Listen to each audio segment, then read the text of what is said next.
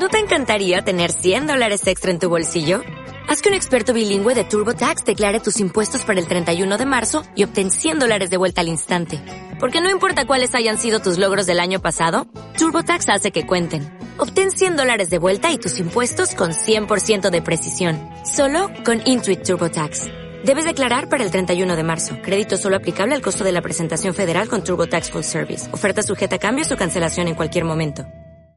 Estrenando año, semana y lunes, y cómo echaba yo de menos los modernos de otros tiempos.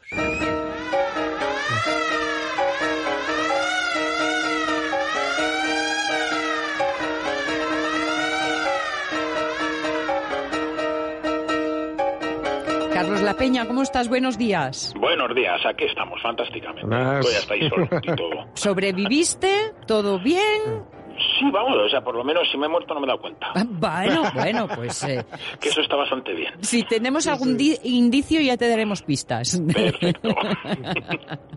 Porque sí, han pasado las vacaciones navideñas, ha pasado el fin de año y en ambos casos eh, lleno de modernos suicidas. Ya sea de facto como el sastre Frank Rachel, que se tiró desde la Torre Eiffel, acordaos, o solo en tentativa como Annie Edson Taylor, que saltó dentro de ese barril por las cataratas del Niágara. Modernos de otros tiempos vuelve ahora con una moderna más sensata, con unas ocupaciones que miraban más Buah, por el resto de la humanidad. Sí, sí. Nuestra moderna de hoy que se llama Anne Coleman Ladd, escultora americana que decidió aplicar parte de su arte a hacer menos difícil la vida de los mutilados de la Primera Guerra Mundial, que desde luego no eran pocos, Carlos. Bueno, ya sabemos qué es lo que pasa cuando el ser humano deja de esconder ese amplio porcentaje de su ser que es la estupidez, ¿no? Vamos, me explico. Dicen los científicos que el cuerpo humano es más de un 60% de agua.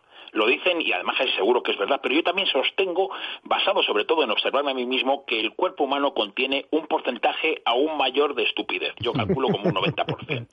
En condiciones normales tendemos a esconderla todo lo que podemos, pero ya sabes, hay sustancias y hay conceptos que nos hacen dejar de lado esta discreción y nos llevan no solamente a no ocultarla, sino a, a hacer bandera de nuestra memez, ¿no? Estoy seguro de que casi todos sabemos reconocer algunos de estos momentos y algunas de estas sustancias, que sé yo, la ingesta masiva de alcoholes, de según qué drogas o de las mamarrachadas que algunas televisiones o redes sociales dicen. Vamos, vamos, todas estas cosas que en tantas ocasiones nos ayudan a que mostremos orgullosos nuestra estupidez.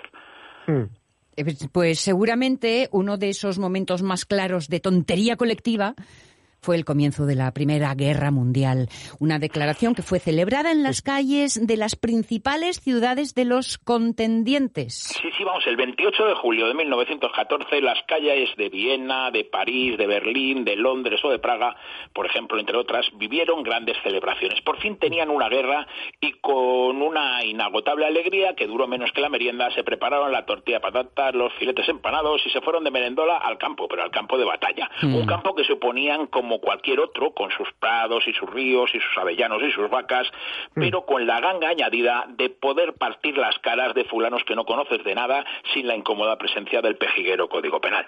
Total, serían a lo sumo un mes o un mes y medio, ¿no? Y ya se sabe que en estos momentos de júbilo, de júbilo, perdón, solo los cenizos caen en que las orgías de sangre, en las orgías de sangre, las posiciones no son inamovibles, que solamente los aguafiestas piensan que la cara y tanto la vida es igual de frágil ante el impacto de un obús o de una bala o de una piedra cuando se es de los buenos como cuando se es de los malos. Al final, para cumplir los deseos de sus dirigentes y sus propietarios, entre 9 y 10 millones de soldados y 7 millones de civiles perdieron la vida en aquella guerra bestial y estúpida, la mayor que había habido hasta entonces. Pero a esto hay que sumar, sin contar a los que perdieron la razón a causa de los horrores de la guerra, que fueron muchísimos, hay que sumar a más de 20 millones de heridos, gentes que habían perdido brazos, piernas o incluso la cara, el rostro y además pues con ello, con el rostro, pues perdieron también el lugar donde reflejar el alma. A, a la rehabilitación de estos últimos, a quienes ella llamaba los valientes sin cara, fue a lo que dedicó su arte nuestra moderna, la escultora Anne Kuhlman Ladd.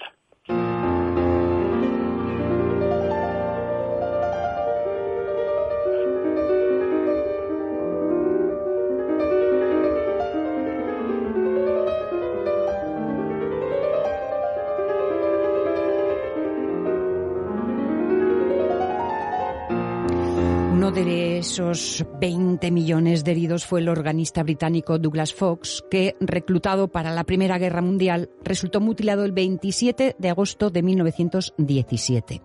A consecuencia de una herida, le amputaron el brazo derecho desde el codo, con lo que acabaron con su carrera de organista.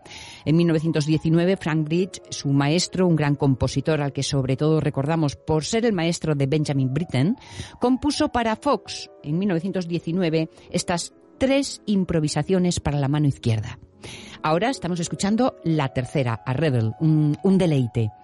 Con el apoyo de muchos de sus profesores, Douglas Fox reencaminó su carrera hacia la dirección de orquesta hasta su muerte en 1978 a los 85 años. Pero nuestra protagonista de hoy no es Douglas Fox, sino Anne Coleman Ladd, como has dicho. ¿Y cuándo nació Ana? Bueno, pues Anna Coleman nació en Bryn Mawr, eh, una pequeña localidad eh, del condado, del condado de Montgomery, en Pensilvania, en Estados Unidos, el 15 de julio de 1878. Y poco más que esto puedo decir de, su infancia, aunque mm. me imagino que debió nacer en una familia con posibles, porque decidió estudiar arte, en concreto escultura, y que para ello se fue a Europa a formarse a París y a Roma. De aquellos años, aparte de sus conocimientos, le quedó una enorme gratitud por Francia. En 1905 volvió a Estados Unidos, se mudó a Boston y se casó con el médico Maynard Ladd, del que tomó su apellido. Siguió su formación artística durante tres años en la escuela del Museo de Boston, que dirigía Bella Pratt, que fue el primero que aceptó que las mujeres pudieran estudiar allí, y después se convirtió en una prolífica escultora especializada en fuentes, relieves y bustos, realizados con planteamientos muy imaginativos y pensadas sobre todo para exponerse al aire libre, accesibles a todos y que expresaran como decía ella, la alegría, la juventud y los sueños de la naturaleza humana. Era ya una artista conocida, casi casi una, una celebridad social, cuando en 1917 Estados Unidos entra en la guerra y ella marcha con su marido a Europa. Sí, vamos, ya por entonces una estatua suya que se llamaba Los Pequeños Tritones, Triton Babies, había participado ni más ni menos que en la Exposición Mundial de San Francisco. Y además había participado en otras muestras, tanto colectivas como individuales. Había escrito dos libros y participaba de forma entusiasta en todo tipo de saraos. Pero en 1917 a su marido le hicieron director de la oficina del niño de la Cruz Roja Americana en Toul y marchó para Francia.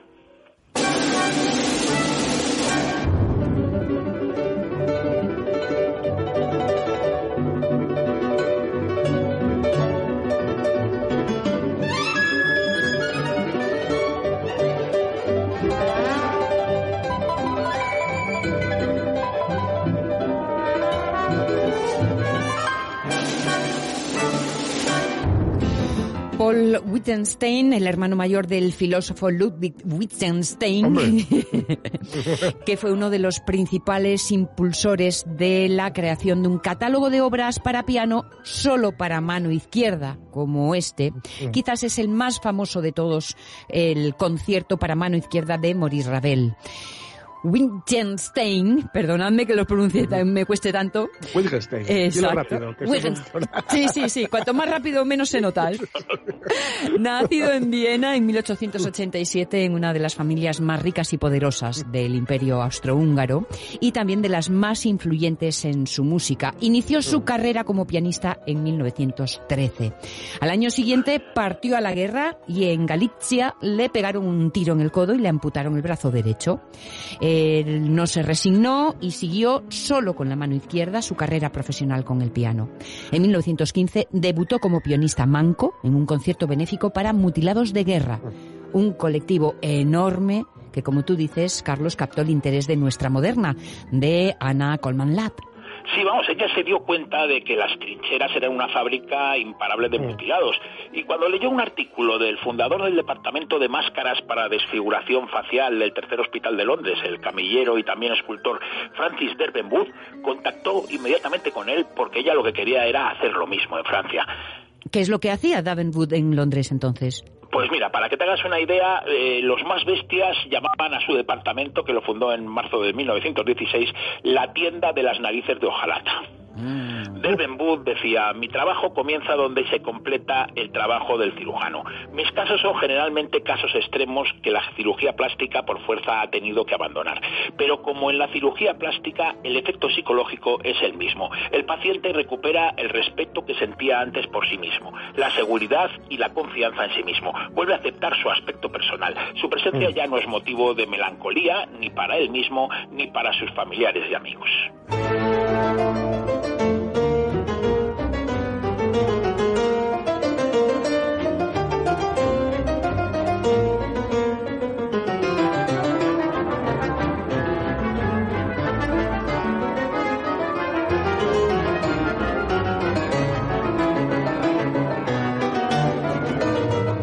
Escuchando la Clavier Music, opus 29 de Paul Highsmith, un concierto para piano a mano izquierda y orquesta compuesto en 1923 por encargo de Paul Wittgenstein.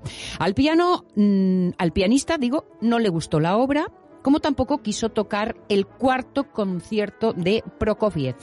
La obra, cuya interpretación estaba reservada para Wittgenstein, quedó abandonada sin estrenar hasta que en el año 2002 el pianista Leon Fleischer la recuperó y enseñó al público con el acompañamiento de la Filarmónica de Berlín dirigida por Simon Rattle. Versión, por cierto, que es la que estamos escuchando ahora mismo.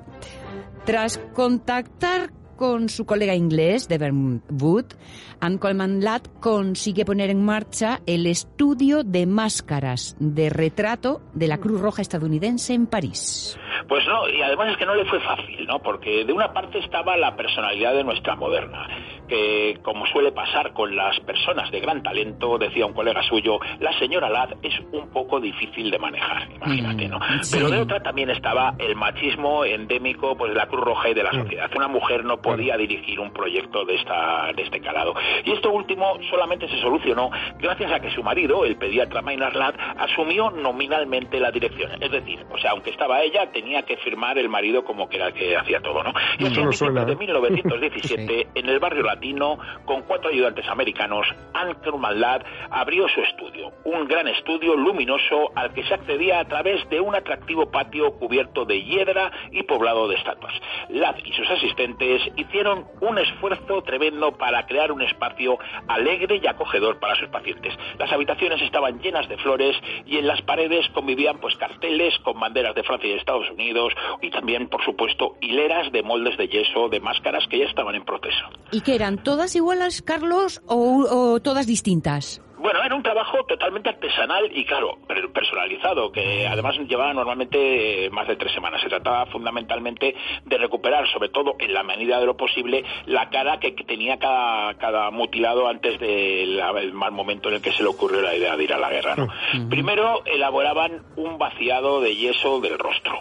Después lo rellenaban con arcilla y plastilina, usando una, una, una técnica escultórica que era para construir el molde y a base del molde lo que hacían era que creaban una réplica de cobre galvanizado, que era un mm. material más maleable y mucho menos pesado. Pero aún así, mm. cada máscara, que la tenía que llevar todo el otro en la cara del hombre, pues era pesaba como unos 250 gramos, cuarto kilo. Y Anne personalmente además le daba forma a las cejas y a los labios, que era la parte más complicada. Además, como curiosidad, en los labios solía hacer un pequeño agujerito para que cupiera un cigarrillo. Sin duda eran otros tiempos.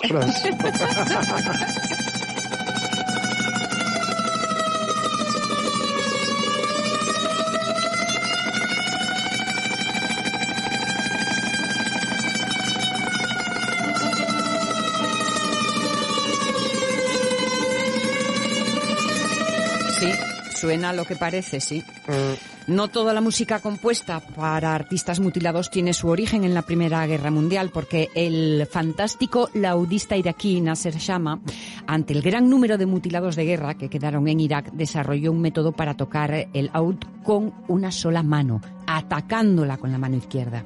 Así, como estamos escuchando, se recrean las alarmas antiaéreas del refugio de Al-Almirilla, en el que fue bombardeado por la aviación de Estados Unidos el 13 de febrero del 91. 408 personas, 52 niños entre ellos, murieron sucedió en Al Almiray, ay, perdón, Almirilla, se llama esta canción, que es de Nasser Shaman, y que es uno de los trabajos eh, más complicados eh, al que vamos a referirnos ahora con esta melodía acompañándonos. El trabajo más complicado, como nos dices, era precisamente el acabado de las máscaras, porque Ana las pintaba a mano.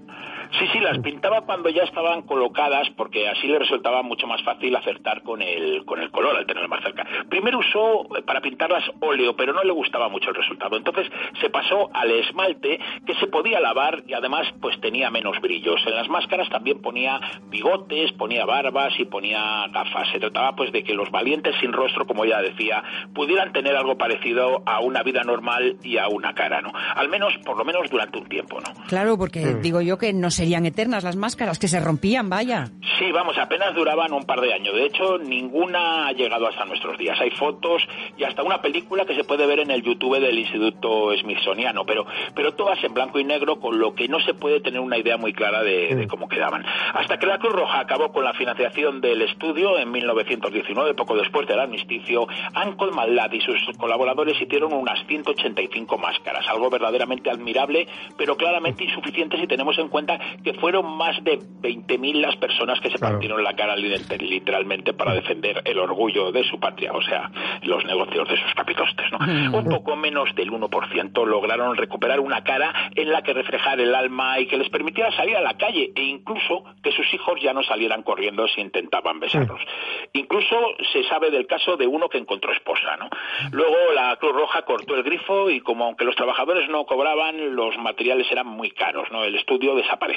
Uncle Malad volvió a Estados Unidos, primero a Boston y luego a California, y siguió su carrera de escultora eh, de fuentes y estatuas.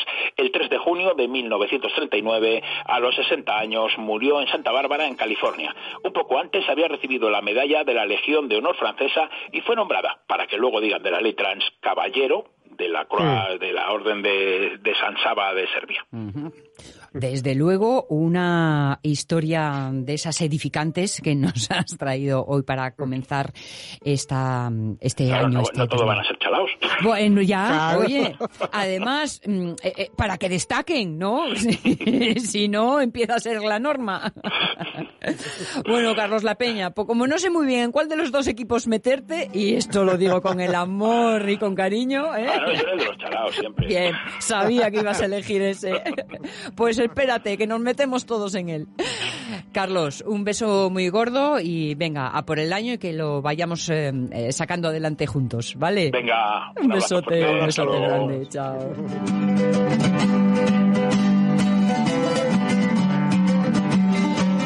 Las cuestiones más tristes, como perder la cara, pueden traernos eh, momentos que calienten el corazón. ¿Veis? Si es que, en fin.